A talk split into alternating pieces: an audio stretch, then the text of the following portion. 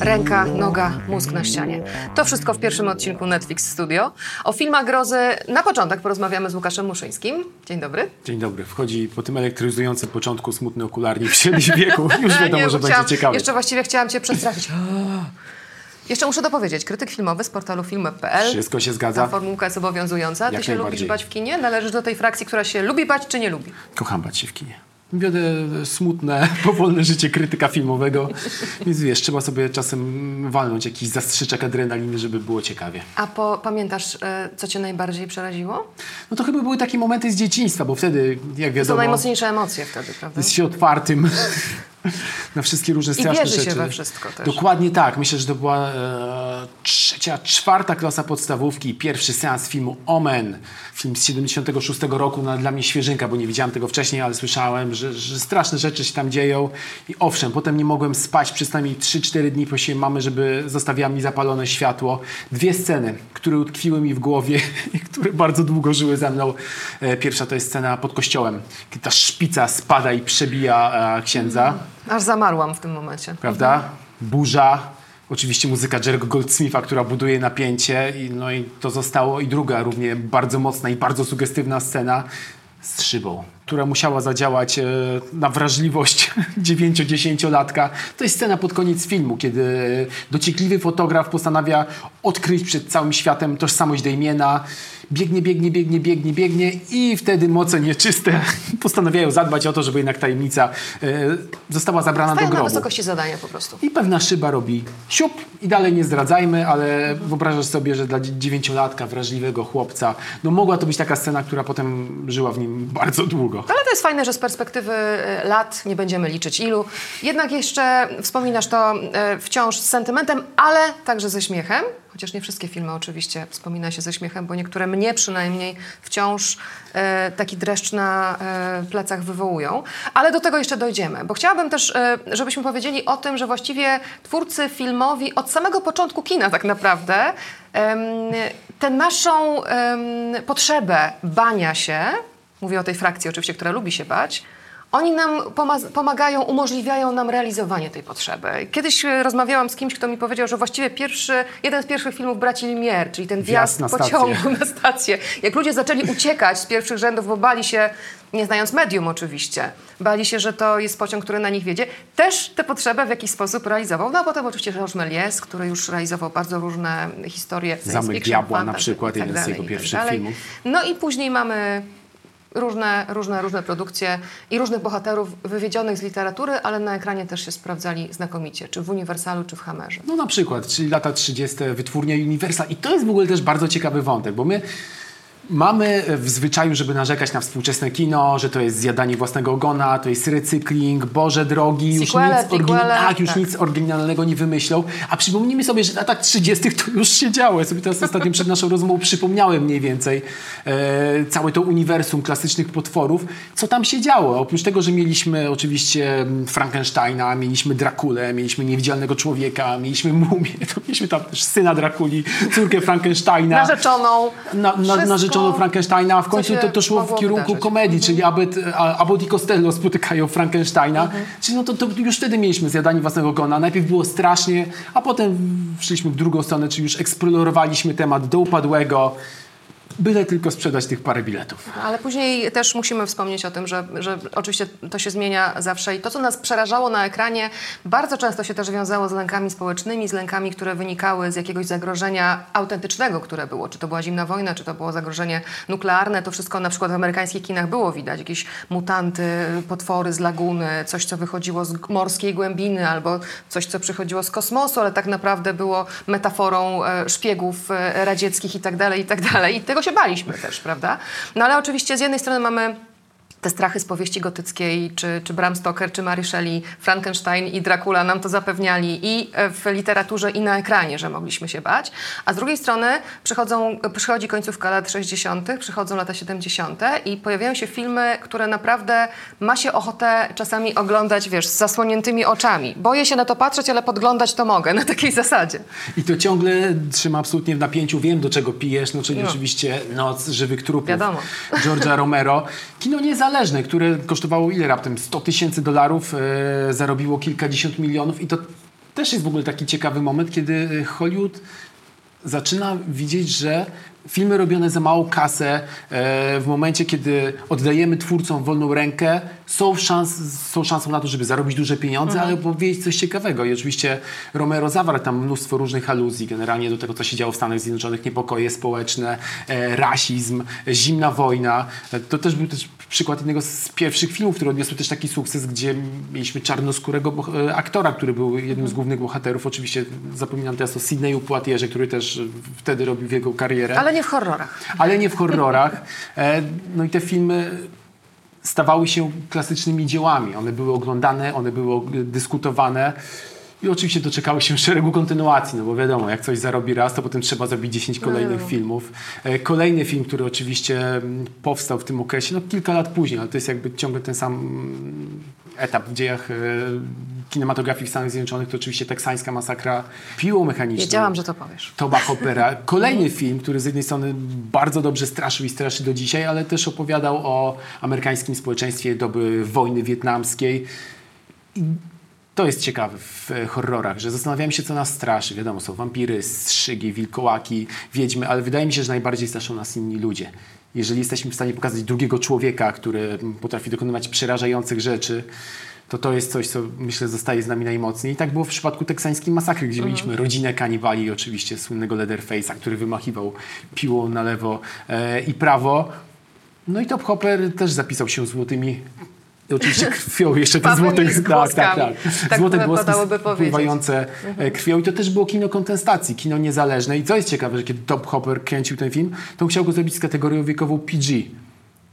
Czyli żeby ten film był dla wszystkich. Można było oglądać z rodzicami, ale dzieci też mogą Dokładnie, oglądać. dzieci mogą sobie oglądać w trakcie niedzielnego obiadku, ale kiedy komisja odpowiadająca za kategorie wiekowe zobaczyła ten film, to stwierdziła, że to jest X, czyli najwyższa kategoria wiekowa, co jest zabawne, bo raczej Top Hopper starał się unikać tych najbardziej krwawych elementów, raczej próbował, żeby widzowie się czegoś domyślali. Próbował zrobić kino familijne, tak? Dokładnie. Chcesz powiedzieć? Ze swoim własnym autorskim wstępem. Ale nie wyszło mu. Tak czy inaczej skończyło się na tym, że mm -hmm. trzeba było spędzić dużo czasu w montażowni, żeby dostać tę upragnioną erkę. No ale film wyszedł, stał się sukcesem cudownie. Tak, i to są właściwie filmy kultowe. Oczywiście nie wszyscy lubią to słowo, ale wydaje mi się, że tutaj ono tutaj bardzo pasuje, pasuje, bo rzeczywiście publiczność i też mam wrażenie, że jeżeli mówimy o tych filmach, to też warto powiedzieć, że oczywiście my czasami, e, my tak jakoś za, z, z, rozszerzyłam tę grupę, bo akurat my tego nie robimy, ale, ale kino gatunkowe jest traktowane trochę jak e, po macoszemu, trochę jak coś gorszego. Natomiast to są rzeczywiście fantastyczne, po pierwsze komentarze do sytuacji społecznej, do sytuacji na świecie, a po drugie, no, co tam się dzieje, jeśli chodzi na przykład o praktyczne efekty specjalne, o to, jak charakteryzatorzy tam. A, to jeszcze porozmawiamy dzisiaj o e, efektach charakteryzatorskich, ale lata 70. to jest też egzorcysta i siły nieczyste. Dobrze, że Znowu. mówisz o tym filmie, bo wspominaliśmy o tym, że kino grozy rzadko jest doceniane przez e, gremia szacowne, mhm. wręczające Oscary, Złote Globy. I Egzorcysta był pierwszym filmem grozy w historii, który otrzymał nominację dla najlepszego filmu. E, ekranizacja powieści Williama Petera e, Batiego. Dobrze mówię? Bati? Blatty? Czasem mi się to myli. Film, który do dzisiaj e, budzi we mnie najszczerszą grozę. Mhm. Też obejrzałem go pierwszy raz mając kilkanaście lat na kasecie wideo. Jest tam taka scena, kiedy Regan, ona jest chyba w wersji reżyserskiej, nie wiem czy była w wersji kinowej, kiedy Regan jak pajączek schodzi do tyłu i na koniec wymiotuje krwią. No tego to się nie spodziewałem. E, film przy okazji którego jak wiadomo narodziło się sporo anegdot. Jedna była chociażby taka, że grający e, głównego bohatera, ojca Karasa, Jason Miller w scenie egzorcyzmów miał zostać. E, generalnie na jego ciele miało wylądować wydzieliny pochodzące e, z ciała opętanej Blair i one miały wylądować na jego klatce piersiowej. O, teraz uderzyłem w mikrofon, mam nadzieję, że to się nie zarejestrowało. Ale reżyser nic nie mówi, więc lećmy dalej.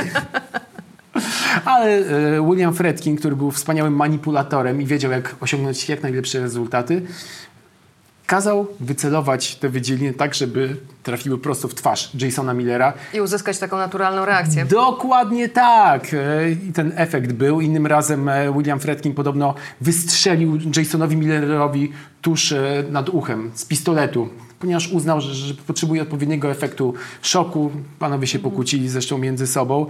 E, William Fredkin też był e, momentami strasznym dyktatorem i zachowywał się w stosunku do swoich aktorów koszmarnie. Tylko Jason Miller może o tym powiedzieć, ale także Ellen Burstyn. Właśnie, bo tam wykorzystał jakąś kontuzję chyba, prawda? Tak, tam jest taka słynna scena, kiedy matka opętanej dziewczynki wpada do pokoju, gdzie dzieją się straszne rzeczy i oczywiście siły nieczyste nie chcą jej wypuścić zasłaniają regałem drzwi i w końcu matka przewraca się, coś na nią spada i podobno ona wtedy uszkodziła sobie kość ogonową, z tego co pamiętam, a oczywiście William Fredkin nie przerwał zdjęć, dobra, kręcimy dalej, wypadło Wyraz świetnie. na twarzy Inna sprawa, że. Bernstein potem przez kilkadziesiąt lat miała problemy z kręgosłupem, ale czego się nie robi dla dzieła sztuki, a egzorcysta, co by nie mówić, e, starzeje się wspaniale. No tak, tutaj mamy przykład takiego e, strachu, który wywoływany jest, czy nawet obrzydzenia chwilami, akurat przy egzorcyście, który jest wywoływany tym, co widzimy na ekranie, ale też jest e, no, film e, ikona, film legenda, film na półce z klasyką, e, podobną warstwę zahaczający, czyli siły nieczyste, diabła, opętanie, nawiedzenie i różne inne rzeczy.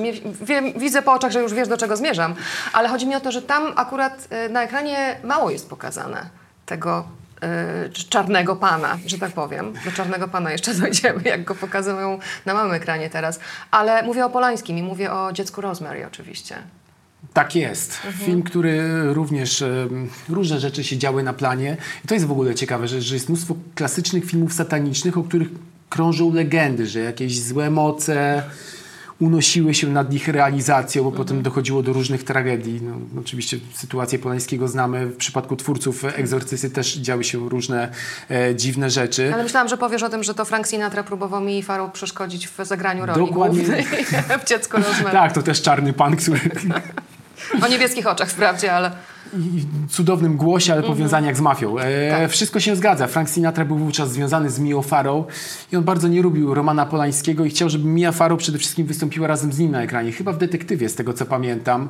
I naciskał bardzo mocno na szefa wytwórni, Boba Evansa, żeby albo zwolnił Polańskiego, który przedłużał zdjęcia. Polański też był niezłym sadystą, jeżeli chodzi o reżyserię, o tym zaraz opowiem. E, ale generalnie Bob Evans się postawił, Mia Farrow się postawiła, ponieważ uznała, że jednak rola w dziecku Rosemary ma szansę stać się czymś ważnym w jej karierze. Związek się rozpadł, ale powstał film. A tymczasem przejdźmy do tego, co robił Polański. Polański doszedł do wniosku, że musi zmęczyć swoją aktorkę zarówno pod względem psychicznym, jak i fizycznym, tak aby na ekranie widać było to zmęczenie głównej bohaterki, która jest w ciąży, która jest w stanie, którego wcześniej nie znała. Osaczana z, ze, Ze wszystkich Właściwie stron. nie wiadomo czym ona się tego Tak jest, zastanawiająca się, czy, czy to, co dzieje się dookoła niej, czy to jest po prostu wytwór jej umysłu, który na skutek burzy hormonów może być w nie takim stanie, jakim był do tej pory, czy może rzeczywiście zły czarny pan e, i jego wesoła ferajna. Dlaczego tak się śmiejemy na samą myśl? No bo ten film ma w sobie elementy komediowe. To jest oczywiście czarny humor, no, ale zwróćmy uwagę, to jak, sat- jak sataniści są tam przedstawieni. No To, to są raczej pocieszni ekscentrycy, a nie grupa Nowojorska burżuazja. Dokładnie tak. E, No więc oczywiście film powstał fantastyczny. Ruth Gordon, e, która zagrała w tym filmie drugoplanową rolę e, satanistki sąsiadki, dostała Oscara i w ogóle ten film reaktywował jej karierę. Ona potem w latach 70. pojawiała się przecież w wielu świetnych filmach, chociażby Harold i Maude. E, Tak. fa- Fantastyczny Ale film. weszłam ci słowo i nie dokończyłeś o tym, jak Polański męczył Mię Farrow. No męczył tę Mię Farrow, e, powtarzał oczywiście ujęcia non-stop, non-stop, coś co można było nakręcić za jednym razem, on żądał że- że- żeby to zrobić 30 razy.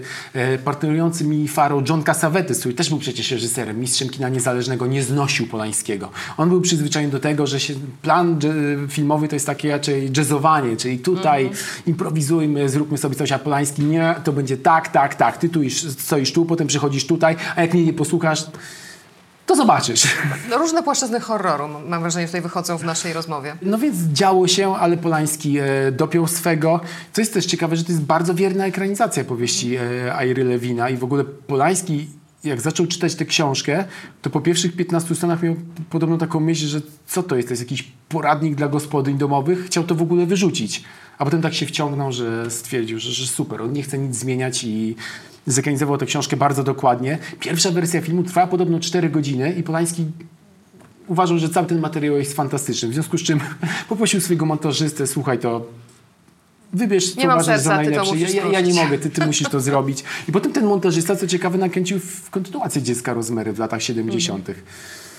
Także no, to był film, który e, należy w ogóle do takiej trylogii Polańskiego, jeszcze razem ze Wstrętem i z Lokatorem, czyli takie trzy filmy rozgrywające się w blokach, apartamentowcach o ludziach, którzy zaczynają powoli popadać Tracić w zmysły.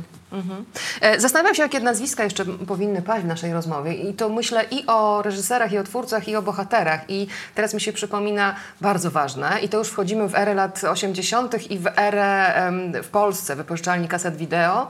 I myślę o Koszmarze z ulicy Wiązów oczywiście i o e, Wesie Cravenie i Freddy Krueger, który nas po prostu doprowadzał do y, zospazmów jakichś ze strachu. Przynajmniej ja tak miałam, ale wtedy rzeczywiście też byłam e, dzieckiem, ale to wspomnienie nie jest śmieszne. To wspomnienie wciąż wywołuje u mnie jakiś... E, włosy stają dęba. Może nie widać, ale trochę stają. Tak. Kolejna ikoniczna postać kina grozy. Jak wiadomo, Wes Craven stał się mistrzem jeszcze na długo przed Koszmarem z ulicy Wiązów, Ostatni dom po lewej, e, Wzgórza mają oczy. To, to są też jego dzieła, które e, zrobiły furorę i zapisały się tymi właśnie krwawymi zgłoskami w historii kina. No i wkracza Freddy Krueger, czyli pedofil spalony przez e, mieszkańców miasteczka. Mm, facet wyglądający jakby, no nie wiem, podwójna pizza pepperoni wzięła ślub z e, pieczenią. No i to była postać, która też działała na nas e, i która oczywiście miała bardzo długi żywot w kinach, bo rzeczywiście Koszmar z ulicy Wiązów doczekał się e, kilku kontynuacji. Mieliśmy też crossover, gdzie Freddy spotykał się z Jasonem Voorheesem z piątku 13, czyli kolejną ikoniczną postacią. I mieliśmy też remake albo reboot, już nie pamiętam, e, kilka lat temu.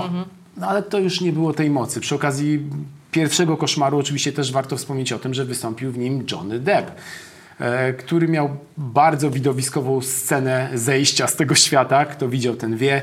Kto nie widział, niech sobie nadrobi. Tak czy inaczej wykorzystano tam dużo, dużo czerwonej farby. A w piątku 13 e, e, z kolei Kevin Bacon miał bardzo dobrą scenę, która była połączeniem głowy Bacona i e, czegoś, co wymyślił spec od e, efektów charakteryzatorskich i tam chodziło o przebicie grotem szyi, ale nie będę wam opowiadać, zobaczcie, bo to rzeczywiście robi wciąż ogromne wrażenie, pomysłowość twórców tych efektów.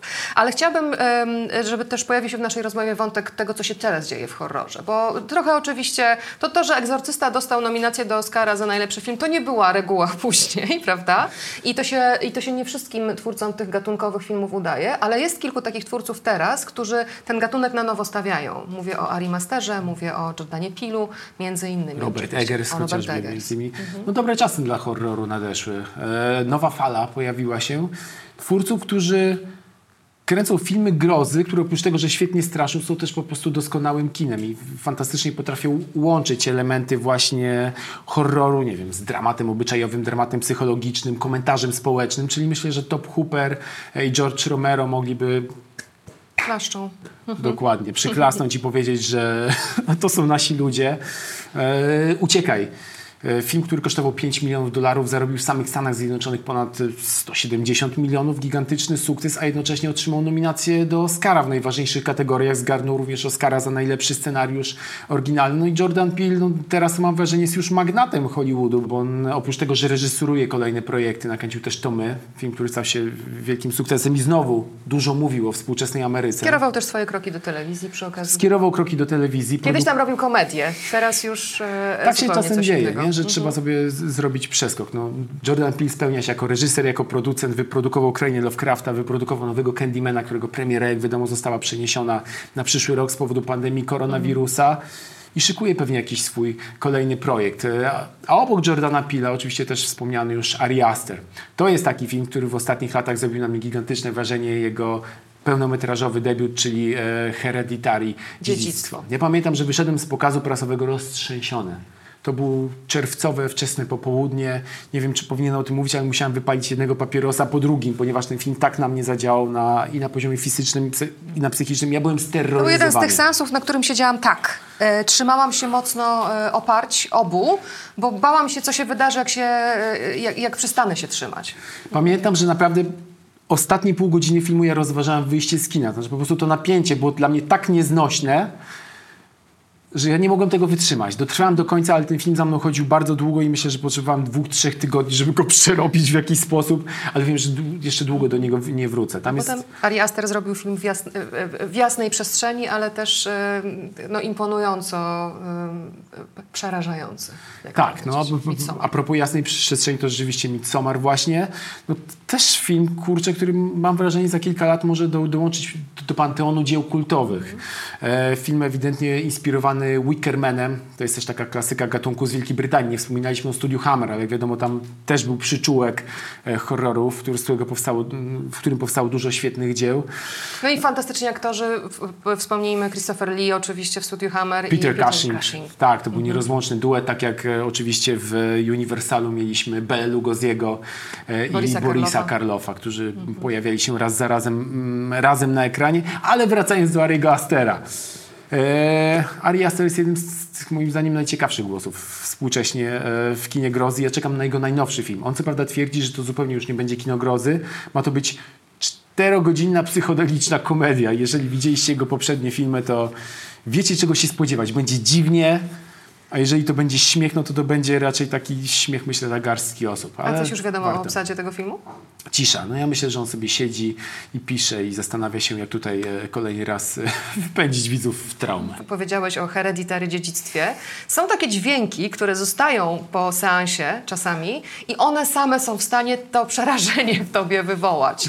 Bo tam była bohaterka, która miała taki odruch, że tak, e, jak się to chyba nazywa się kląskanie. Aha, Pamiętasz to? było. Było. I jak mnie to dobijało.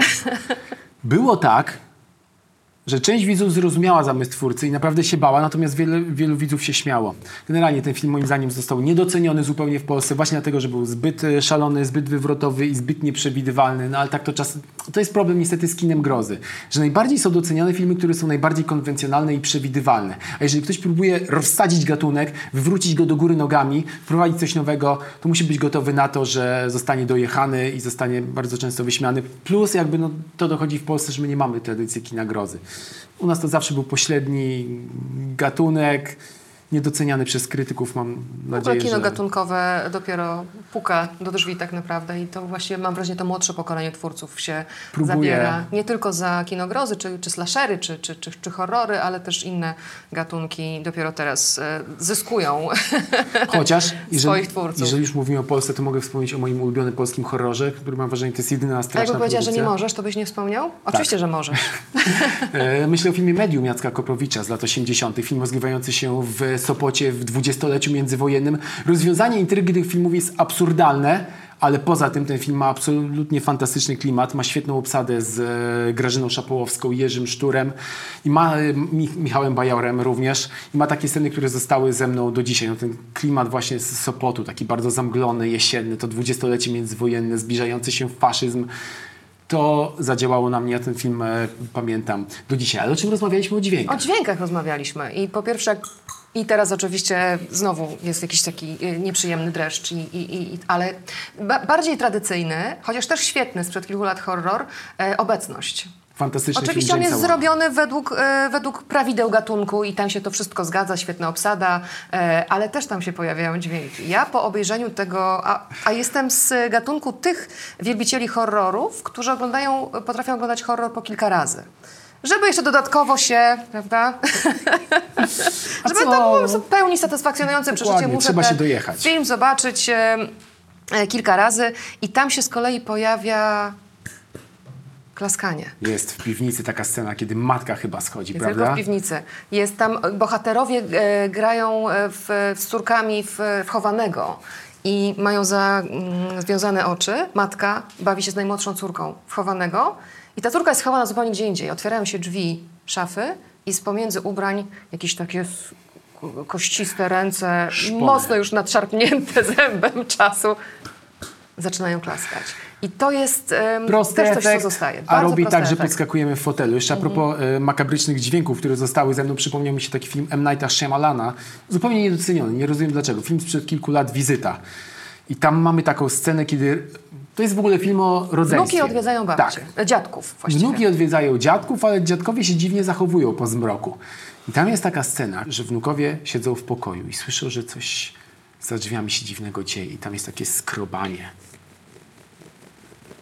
Otwierają się drzwi, a tam naga babcia szoruje pazurami o drzwi. I to jest taka scena, która absolutnie ze mną została i jest przerażającą. Przepraszam, nie śmiej się. Nie, ale- ale ten film jest, ten film jest świetny. To jest, kurczę, Tak. Jest to dobry film, to prawda. świetne połączenie kina grozy z komedią, bo tam są elementy komiczne i to jest też piękny dramat rodzinny. No to nam daje oddech trochę przy filmie Grozy, że możemy z, y, przynajmniej z czegoś się przez chwilę pośmiać, bo y, Zanim za chwilę dostaniemy kolejną dawkę wydarzy. tych najmocniejszych emocji. Y, Ale bardzo się cieszę, że, że pojawił się w naszej rozmowie ten wątek właśnie filmów, które może nie zostały docenione, a warto do nich wrócić i warto obejrzeć je jeszcze raz i warto nie zwracać uwagi na to, co pisali o nich powiedzmy krytycy, tylko y, y, obejrzeć je na świeżo, obejrzeć je e, z, z takim nastawieniem, że samemu warto sobie wyrobić opinię. Zawsze mówię o tym, e, powtarzam to wielokrotnie, że zanim wyrobimy sobie opinię, to trzeba film zobaczyć.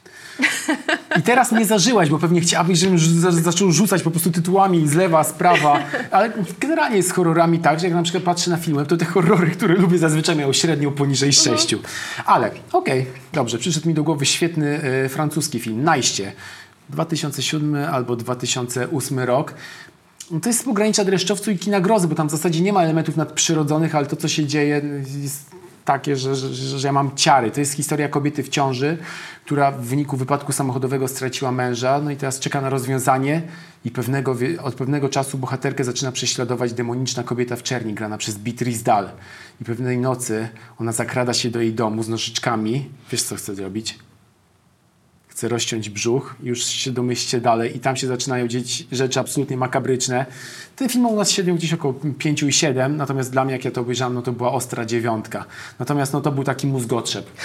Powiem wprost, ten film jest uber brutalny, uber mocny, e, dzieją się tam rzeczy szokujące, ale ja go oglądałem po prostu na krawędzi fotela i nie robiłem tego w nocy. To był środek dnia, a i tak ten film po prostu mną zawładnął, także polecam. Najście. Potem był amerykański remake, ale to nie był tak dobry. Nie zaczynajmy tego tematu. Jeszcze na moment bym się skupiła na małym ekranie, bo też się trochę dzieje. Jest Ryan Murphy, który zrobił y, antologię American Horror Story. Wiadomo, że tam się różne rzeczy działy, jeśli chodzi o jakość, ale kilka sezonów tego serialu jest bardzo dobrych i on też e, się realizuje w takiej kampowej, bardzo stylistycznie, e, kolorystycznie dopracowanej wersji horroru, ale też takie rzeczy jak Sabrina, Chilling Adventures of, of Sabrina się pojawiają. Mówiliśmy o Czarnym Panu, więc ja, ja do tego nawiązuję teraz, bo tam mamy efekty takie, które mm, budzą w nas grozę, ale z drugiej strony właśnie jest to lekka opowieść o dorastaniu. Tak, no myślę, że ten serial mógł, nie chcę powiedzieć zszokować, ale zadziwić na pewno tych widzów, którzy pamiętają ten leciutki serial komediowy z Melissą Joan Hart z lat 90., sitcom, w którym mieliśmy zabawnego Gadający kota, kot, tak. dwie ciotuchny, w tle jakiś wątek romantyczny, no idealna rozrywka. Pamiętam, że to leciało też znowu na Polsacie. W niedzielę koło 11.30, teraz takie flashbacki z e, dzieciństwa mi się włączają. E, a ta nowa wersja Sabriny jest, jest inna. E, Tak jak wspominałaś, tam oczywiście mamy opowieść o dorastaniu, mamy opowieść o młodej kobiecie, która dąży do samostanowienia i próbuje się odnaleźć w tym świecie czarów, który rzekomo daje kobietom wolność, ale tak naprawdę to jest po prostu włochata, e, patriarchalna łapa Kolejna próbująca rządzić e, kobietami. I tam się dzieją różne rzeczy. E, jest dużo makabry, jest dużo kampu, mm, fantastyczna Kiernan Szybka w roli głównej, ale też drugi plan jest świetny. No, Melissa Otto, dobrze Miranda mówię? Otto. Miranda Otto, przepraszam. Miranda Otto. jako jedna z ciotek razem... Fantastyczna jest. Tak, no tu zarządza absolutnie tym serialem. Pierwszy sezon kupił mnie, e, drugi też. Do, w przypadku trzeciego miałem trochę problemów, ale, ale dalej, to jest fajna pozycja. A coś jeszcze na małym ekranie? Co ci y, właśnie od tej gatunkowej strony się rzuciło w oczy, jeśli chodzi o grozę, horror? No mieliśmy taki serial Nawiedzony Dom, Nawiedzony Dwór, też na Netflixie. Przepraszam Netflixa, zapomniałem dokładnego tytułu. E, No ale to jest pomysł, nie? żeby robić antologię, bo na przykład nie wyobrażam sobie serialu, okej, poza Archiwum Mix, który było w stanie ciągnąć e, wątek kosmitów przez kilkanaście sezonów. E, nie Żeby- zaczynajmy też tego tematu, bo to rzeczywiście są Tak, bardzo mocne otwieramy, otwieramy drzwiczki. tak. Otwieramy drzwiczki do różnych traum Kasi Borowieckiej. E, ale antologia wydaje mi się jest idealną formą do tego. Tums. Prawda? Jest. Ten bohater. Facet, który łaził. Przepraszam, to musiało się teraz pojawić, musiało znaleźć ujście, bo rzeczywiście to, to, to, to, to zbyt wielka trauma, żeby ją kryć w sobie. Każdy ma swój odcinek Archiwum Mix. Powiedz mi, który odcinek Archiwum Mix straumatyzował cię najbardziej, dowiem się, kim jesteś. Zastanawiam się, bo oczywiście moglibyśmy w nieskończoność, ale y, myślę, że to byłoby zbyt dużo traum naraz w jednej rozmowie. Więc no, tak zakończyła właśnie troszeczkę e, nawiązując do filmu Obecność. E, Łukasz Muszyński, bardzo Ci dziękuję za spotkanie Dziękuję. i za rozmowę i za Twoje zaangażowanie e, w ten temat.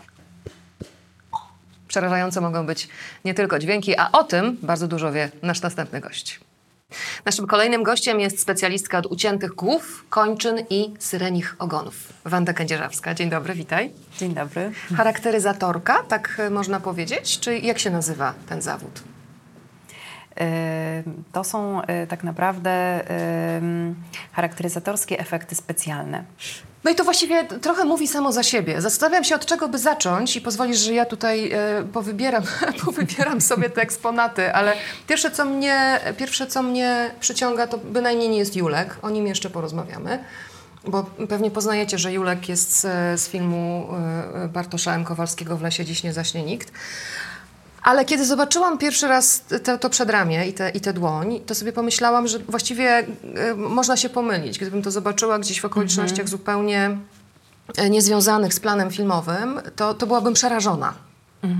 Więc jakbyś mogła trochę nas przeprowadzić przez to, jak em, do takiego stanu się doprowadza materiały, z których, na których pracujecie. Bo to jest co? To jest silikon. To jest silikon, tak. Mhm. Y, To jest y, odlew y, ym, ręki y, aktora. Którego? Y, Pamiętasz? Oj, nie pamiętam. Y, Pozytyw robimy z gipsu i dopiero na tym pozytywie gipsowym narzeźbiamy zmiany. Tutaj akurat y, nie było żadnych zmian, y, ale y, zwykle właśnie mm, na tym pozytywie dopiero y, są y, wszystkie czy uszkodzenia ciała, czy jakieś deformacje y, narzeźbiane są y, z plasteliny. Y, Często y, całe elementy odlewamy też zamiast z gipsu to z plasteliny, bo wtedy łatwiej jest to w tym rzeźbić i to zmieniać właśnie. I dopiero y, kiedy rzeźba jest już skończona i zaakceptowana, robimy kolejną formę y, i odlewamy to w silikonie. Ile czasu zajmuje e, e, zrobienie takiej ręki? No takiej ręki to akurat y, ona tutaj nie miała żadnych zmian No y, rzeczywiście, zrobionych, jest, więc y, to po jest prostu po tak prostu odlew. y, Na no czysto to- ucięta, Mhm, prawda? Tak. no to nic tak naprawdę myślę, że z dwa, trzy dni, Mhm. bo to też jest proces. To jest tak, że nawet jeżeli już mamy ten odlew, to potem trzeba go jeszcze pomalować. Tak.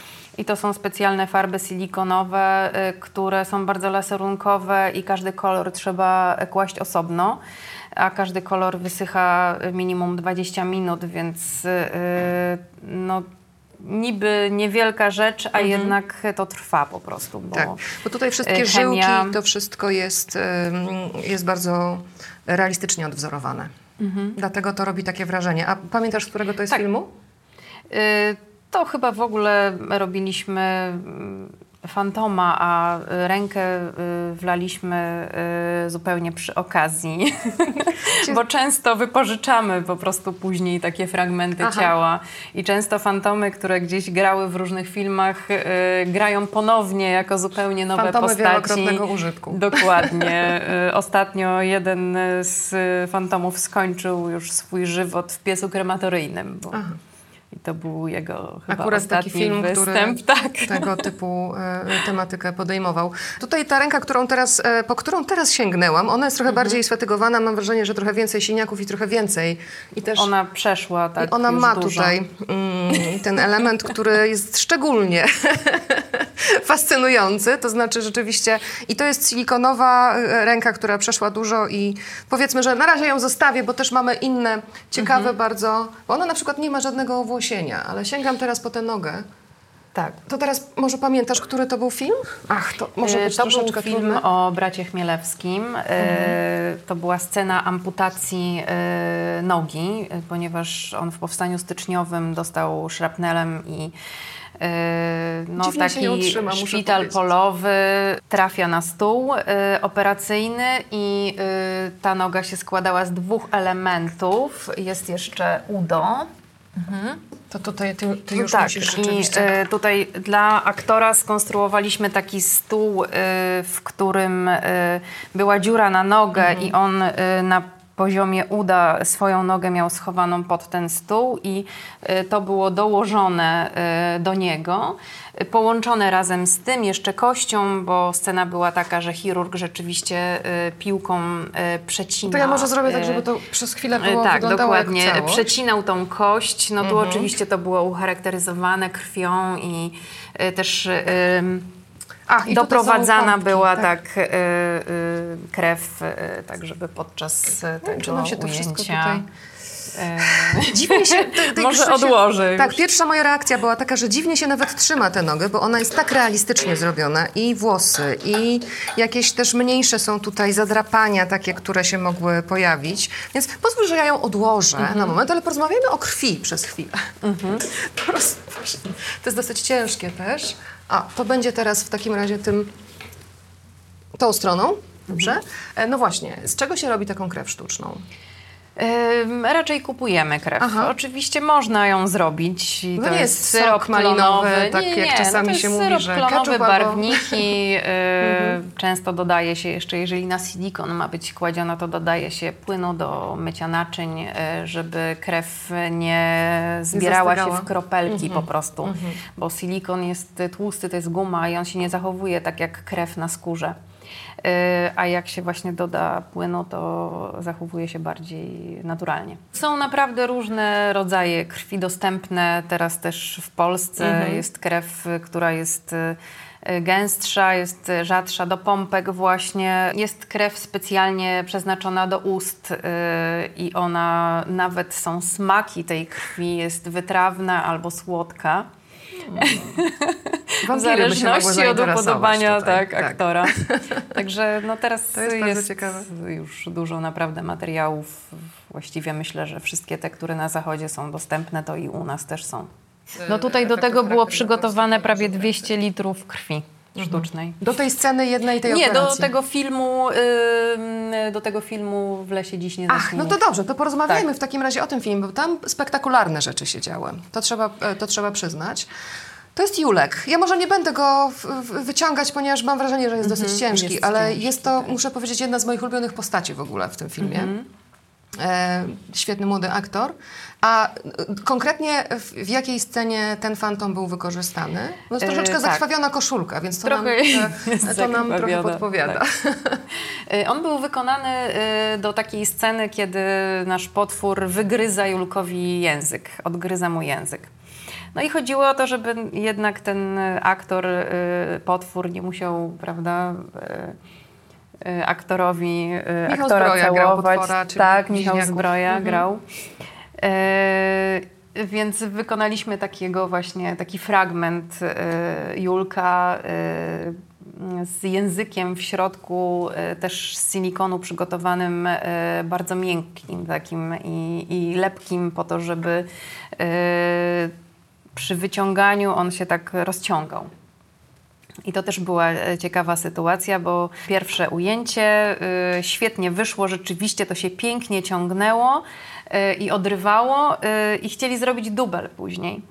Ale koleżanka, charakteryzatorka właśnie chciała tego fantoma bardziej ucharakteryzować, żeby był spocony tak jak aktor.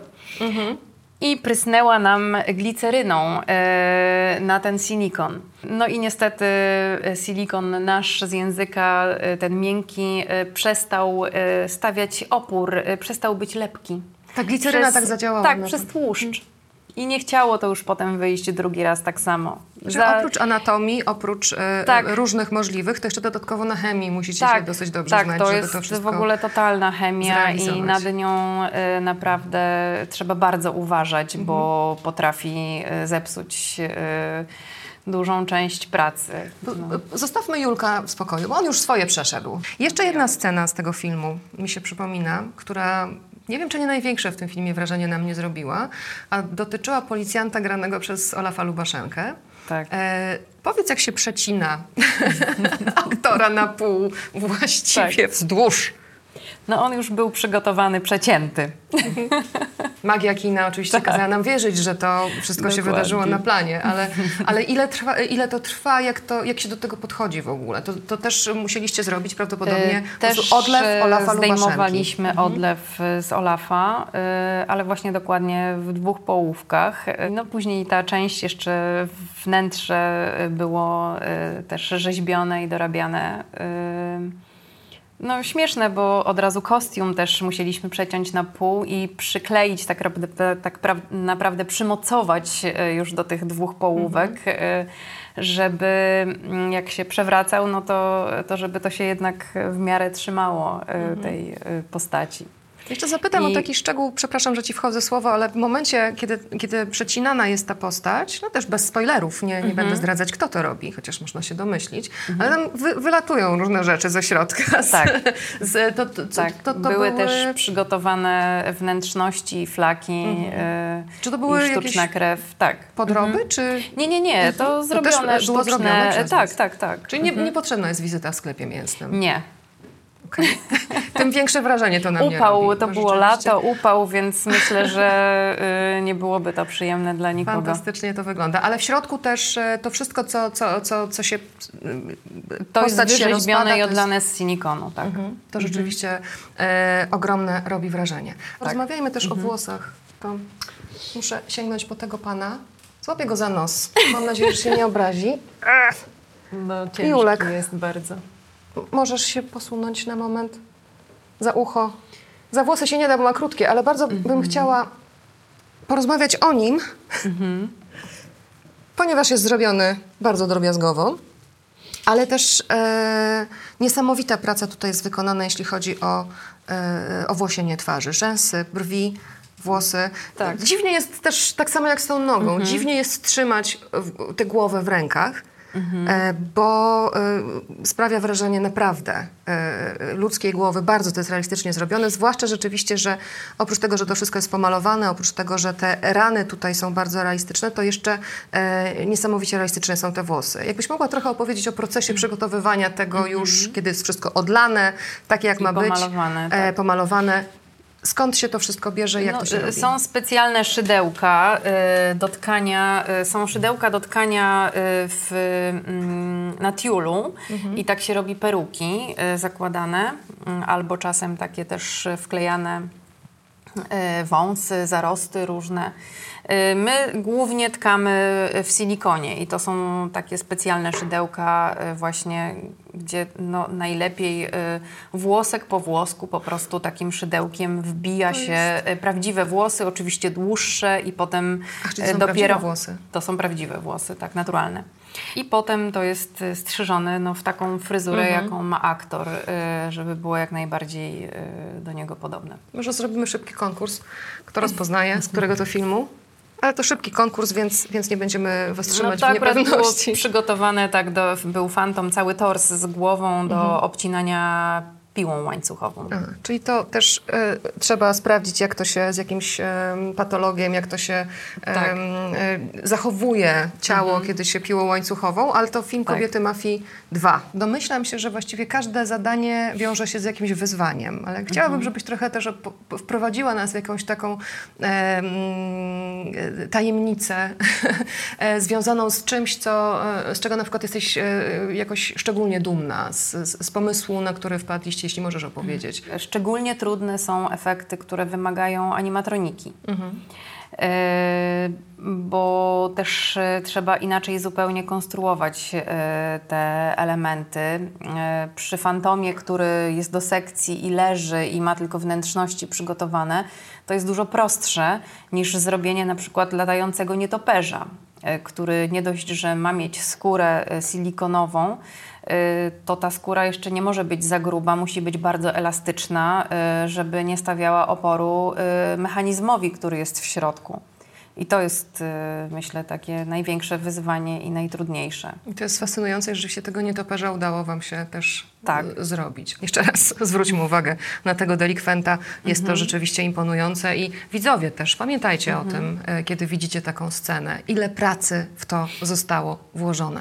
Wanda Kędzierzawska, bardzo Ci dziękuję za rozmowę i trzymam kciuki i, i, i czekam na kolejne produkcje. A nasz kolejny gość właściwie też w pewnym sensie łączy e, grozę w swojej pracy i e, zagadnienia związane z makijażem. Ale nie w ten sposób, w jaki sobie wyobrażacie. Karolina, masz e, na YouTube kanał Karolina Anna.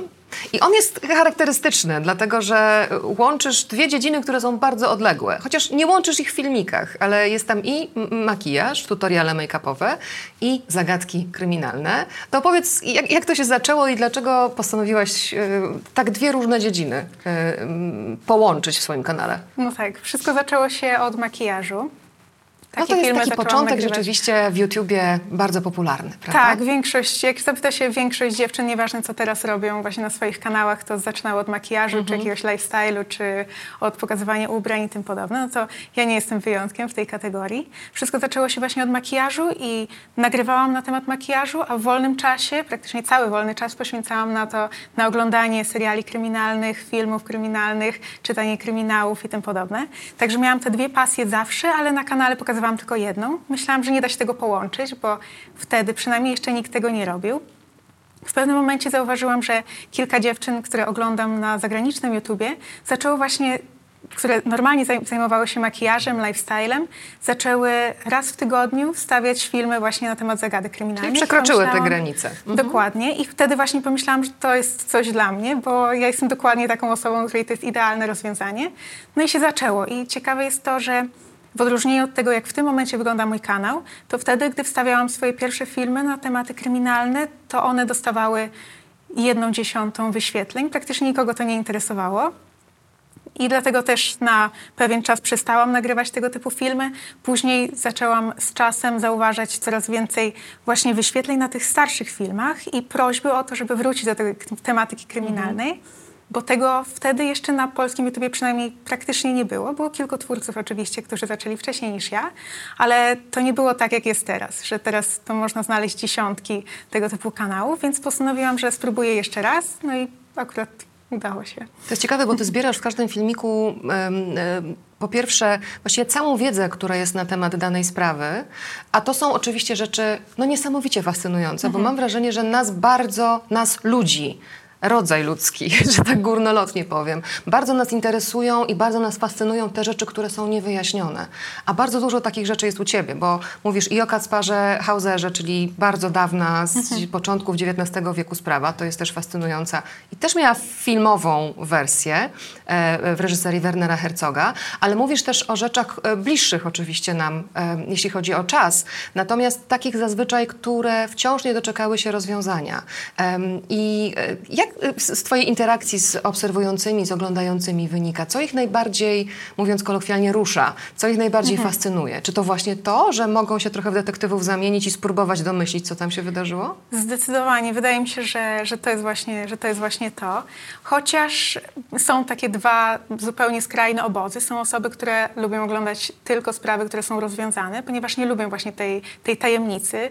To są raczej te osoby, które które, są, które uwielbiają oglądać jakieś seriale kryminalne czy filmy, bo tam zwykle kończą się one rozwiązaniem, chociaż są pewne wyjątki. Ale są też osoby, które lubią te nierozwiązane sprawy. Ja należę właśnie do tych osób, dlatego na moim kanale najczęściej tego typu sprawy się pojawiają. Takie, które nie pozwalają spać później, bo się człowiek zastanawia, co się wydarzyło. Dokładnie. Ale myślę też, że wszystkie te osoby, niezależnie od tego, jaki typ spraw lubią, to łączy jedno, to, że kochamy te takie, takie skrajności, ekstremalne sytuacje. Myślę, że z tego w ogóle wynika całe to zamiłowanie do spraw kryminalnych, pr- praktycznie każdego, że lubimy właśnie z swojej strefy komfortu, czyli nie wychodząc ze swojego domu i oczywiście nie doświadczać na własnej skórze tych tragedii i tych e, okropności, które dzieją się w tych sprawach, ale chcemy o nich słuchać i chcemy słuchać jak najwięcej. I jeśli, jak zapytałaś właśnie o to, jaki typ spraw najbardziej e, interesuje ludzi, to nawet nie chodzi tutaj o te rozwiązane czy nierozwiązane sprawy, ale o te najbardziej drastyczne. Tak mo- można to określić tak, że ludzie chcą, żeby latały flaki. To jest oczywiście pewna delikatność mu- musi być zachowana i ty to e, e, fajnie robisz na swoim kanale, bo oczywiście są to prawdziwe, to nie są scenariusze dokładnie. hollywoodzkie, to są prawdziwe historie i niekiedy oczywiście stały się również e, podstawą hollywoodzkich scenariuszy i do tych też dojdziemy w naszej rozmowie, ale chciałabym wrócić do twojego jednego z pierwszych, jeśli nie pierwszego filmiku, bo to jest... em, to jest taka sprawa, która wciąż elektryzuje i wciąż jest nierozwiązana, choć są mnóstwo domysłów i mnóstwo teorii. e, Odkąd jest internet, to internet oczywiście jest e, skarbnicą też e, teorii, a także rajem dla ludzi, którzy lubią te teorie tworzyć. I to jest mała miss em, Tak. amerykańska, czyli John Benet John Ramsey. Ramsey, dokładnie. To jest sprawa, która do dziś, mimo że te, to są wydarzenia sprzed 24 lat, z roku mojego urodzenia, czyli ja tej sprawy nie znałam jakby, gdy ona się działa, ale mimo tego upływu lat ona nadal jest jedną z najbardziej kontrowersyjnych i taka, która bardzo dzieli na wiele obozów. Ile ludzi, tyle praktycznie teorii na temat tego, co mogło się wydarzyć. Nawet te osoby, które twierdzą, że w tę sprawę zamieszana jest rodzina, no to i tak tam są te osoby, które uważają, że to zrobiła matka, te osoby, które uważają, że to na pewno ojciec, że to rodzice razem, a może brat. Także trudno jest tutaj, ta sprawa do dziś pozostaje nierozwiązana, dlatego można godzinami rozmawiać o tym, co mogło się wydarzyć. I jednocześnie też ta sprawa no, niejednokrotnie już była, czy przez dokumentalistów, Mhm. czy przez e, reżyserów filmów fabularnych, e, czy produkcji telewizyjnych dotykana w jakiś tam sposób oczywiście, bo to pobudza wyobraźnię bardzo. I e, jest też taki e, e, film e, sprzed kilku lat, kilkunastu, em, Clint'a Eastwooda, reżyserii Clint'a Eastwooda z Angeliną Jolie i też o tej sprawie mówisz i chciałabym, żebyśmy się przy niej na moment zatr- zatrzymały. Polski tytuł tego filmu to jest Oszukana. O matce, no właśnie, to ty może opowiedz. Walter Collins, dziewięto- Tak. dziewięcioletni chłopiec, który znika. Sprawa Waltera Collinsa jest e, sprawą dawną, ponieważ to jest e, koniec lat dwudziestych, z tego co pamiętam. I to jest sprawa, którą trudno uwierzyć, że wydarzyła się naprawdę. To brzmi jak scenariusz filmu i myślę, że część osób, które oglądały film, mogą nie zdawać sobie sprawy, że to wydarzyło się naprawdę. Bo to jest Ponieważ- rzeczywiście nieprawdopodobna historia. Nieprawdopodobne, naprawdę. Że matka traci swoje dziecko. To jest jeden z największych koszmarów, jakie kobieta może przeżyć. Po kilku miesiącach odzyskuje go. I wszystko wydaje się iść dobrze. Policja jest bardzo zadowolona, że sprawa w końcu zostanie zamknięta, ale z każdym dniem e, Christine orientuje się, że to nie jest jej syn. A wszyscy dookoła próbują jej wmówić, że to jest jej dziecko. I dochodzi do tego, że nawet zostaje ona zamknięta w szpitalu psychiatrycznym i uznana za niepoczytalną, dlatego że jest uz- uznawana za złą matkę, za kogoś, kto próbuje wyrzec się swojego dziecka. A, I dopiero po dłuższym czasie świat zaczyna jej wierzyć. To jest, e, to jest rzeczywiście e, e, niezwykłe. Jakbyśmy mogli się też przez moment zatrzymać, bo ty też dosyć ciekawie to ujmujesz i, i, i- też niesamowity research do każdego tego filmiku, który przygotowałeś. Filmik to jest takie słowo trochę, mam wrażenie, deprecjonujące. Jednak do, do, takich, do takiego twojego śledztwa internetowego, co się wydarzyło w danej sprawie, bo tam rzeczywiście dochodzą do głosu takie oskarżenia, że, że no jak matka mogła nie poznać, że to jest jej dziecko, albo jak mogła tylko zgłosić dopiero po pięciu dniach, że, że chłopiec zaginął po tym, jak się wybrał w, w słoneczny dzień w Los Angeles do kina, nieopodal. Tak, no ale trzeba pamiętać, że to po pierwsze były zupełnie inne czasy. Po drugie, to jest taka sytuacja, w której no nie można powiedzieć, co byśmy my zrobili na jej miejscu, ponieważ większość z nas, praktycznie nikt z nas nie będzie nigdy w takiej sytuacji, a już tym bardziej w latach 20. czy 30., kiedy jednak ta pozycja kobiety była znacznie gorsza i jakiekolwiek właśnie sprzeciwienie się wymiarowi sprawiedliwości w tej sytuacji, ponieważ to właśnie policja dostarczyła jej tego syna, który później okazał się nim nie być. E, dlatego właśnie, no wiadomo, że Christine po pierwsze miała opory, dlatego też na pewno pewien czas z tym zwlekała, chciała poczekać, aż będzie zupełnie pewna, że to nie jest jej syn.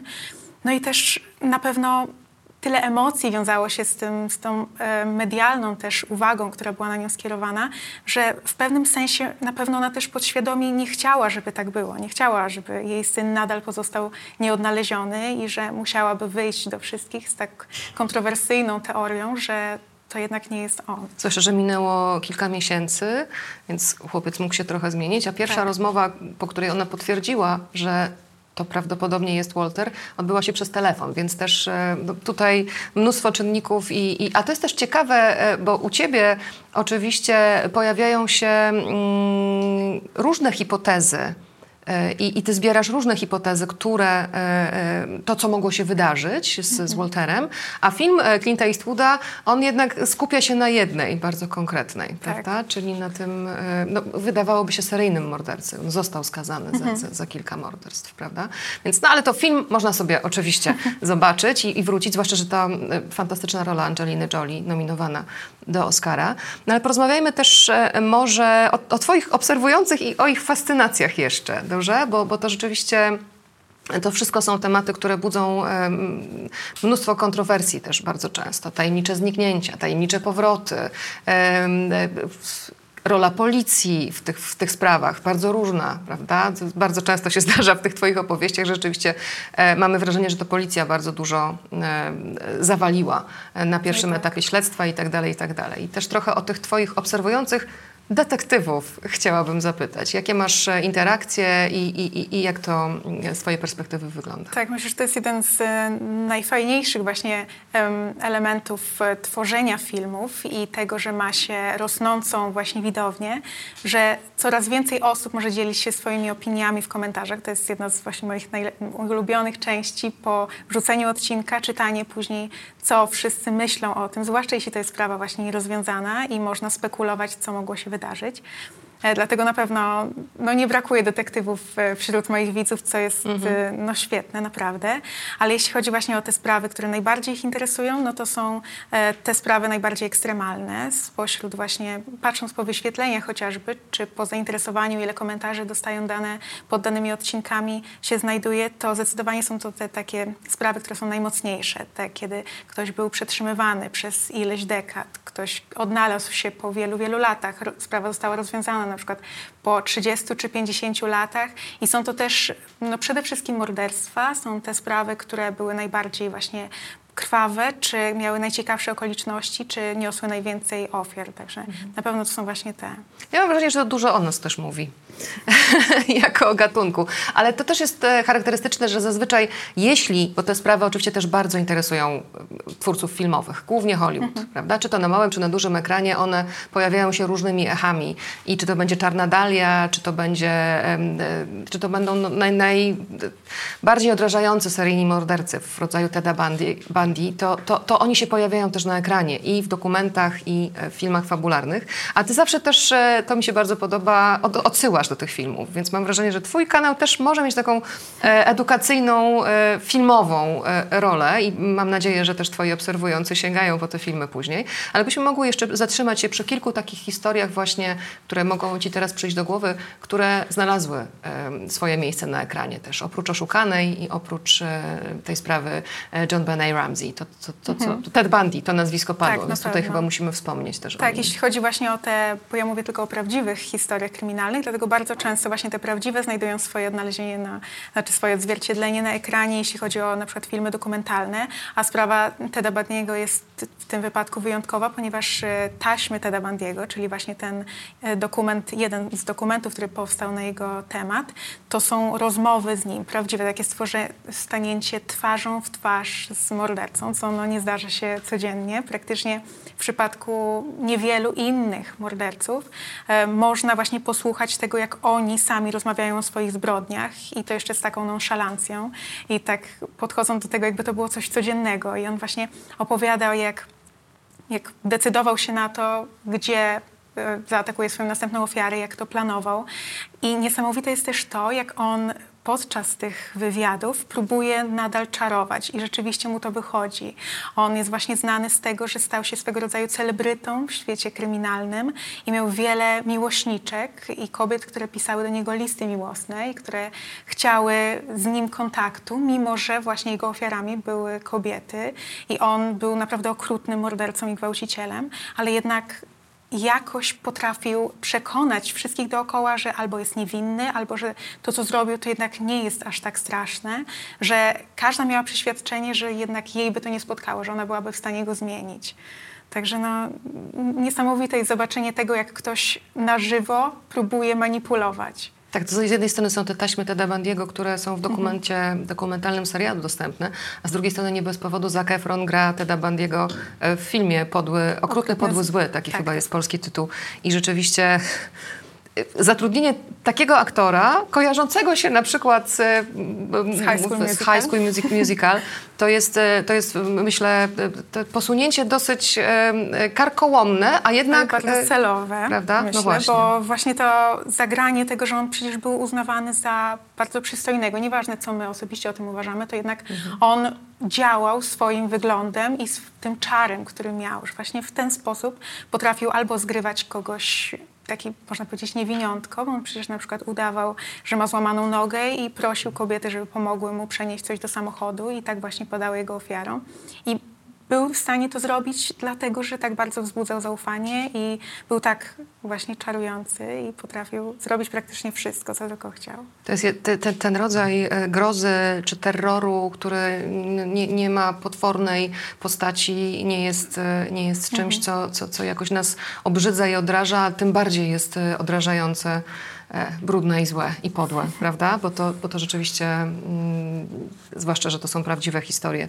A jak ty szukasz tych swoich bohaterów, tych swoich, e, tych swoich historii? Od czego się zaczyna zazwyczaj? No mam to szczęście, że właśnie już teraz moja widownia jest dość spora, dlatego pod każdym odcinkiem, po tym, gdy proszę o A propozycje się pojawiają, oczywiście. pojawiają się setki propozycji i oczywiście chciałabym z, wszystkie je ostatecznie wykonać, ale mam ogromną listę, na której jest y, już przez te kilka lat zebrało się tysiące różnych spraw i właśnie z tej listy czerpię przede wszystkim tematy do odcinków. A dużo się tam pojawia takich spraw, nazwisk e, e, osób, które właśnie pojawiły się też na ekranie? Oj tak. No zdecydowanie. Myślę, że właśnie jak tylko wychodzi jakiś, jakiś film, czy jakiś e, serial, czy, czy film dokumentalny na temat e, poruszający daną sprawę, czy właśnie ten serial Unsolved Mysteries, to każda sprawa właśnie z, z tego serialu pojawia się później w propozycji. Te niewyjaśnione sprawy to jest, to jest No rzeczywiście coś e, potwornego, muszę powiedzieć, bo to,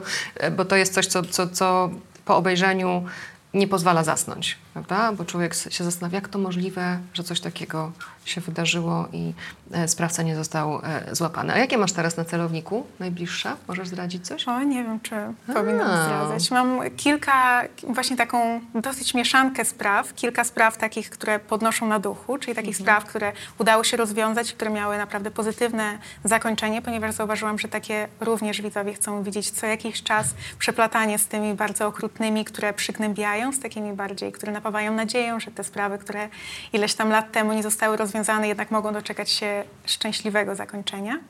No i kilka mam też no, takich bardziej okrutnych spraw, ale konkretów nie będę podawać. A nie masz takiego poczucia też, e, bo też mm, chodzi mi po głowie tak, tak, taka wątpliwość, że jest coś niewłaściwego w tym, że my się e, tym tak aż, tak aż bardzo interesujemy. Powiedziałeś, że tymi najbardziej krwawymi, tymi najbardziej odrażającymi, najbardziej się ludzie interesują. Czy, czy, czy nie masz takiego poczucia, że może tutaj em, warto by z tym przystopować? Momentami mam takie wrażenie, zwłaszcza czytając komentarze i gdy e, sta- przedstawiam jakąś dość okrutną sprawę i próbuję właśnie trochę załagodzić te okoliczności, czy, e, czy pokazać to w jakiś taki sposób mm, bardziej z szacunkiem dla ofiar, pominąć pewne szczegóły, to jednak widzę w komentarzach, że ludzie domagają się tych szczegółów, że mówią, że ten materiał nie jest do końca rzetelny ze względu na to, że część pominęłam. I w takich momentach właśnie zastanawiam się, czy to na pewno jest, byłoby dobre, jeśli powiedziałabym taką stuprocentową całą prawdę bez pomijania niczego. Dlatego ma, na pewno mam takie myśli, chociaż wydaje mi się jednak, że ostatecznie ta fascynacja tymi sprawami kryminalnymi to jest coś zupełnie normalnego. No jak świat światem, rzeczywiście. Ale myślę, że dzięki temu my, którzy lubimy bać się w kinie i których to ekscytuje dodatkowo, po prostu mamy co oglądać. Dziękuję Ci bardzo, Karolina, za Bardzo spotkanie. dziękuję.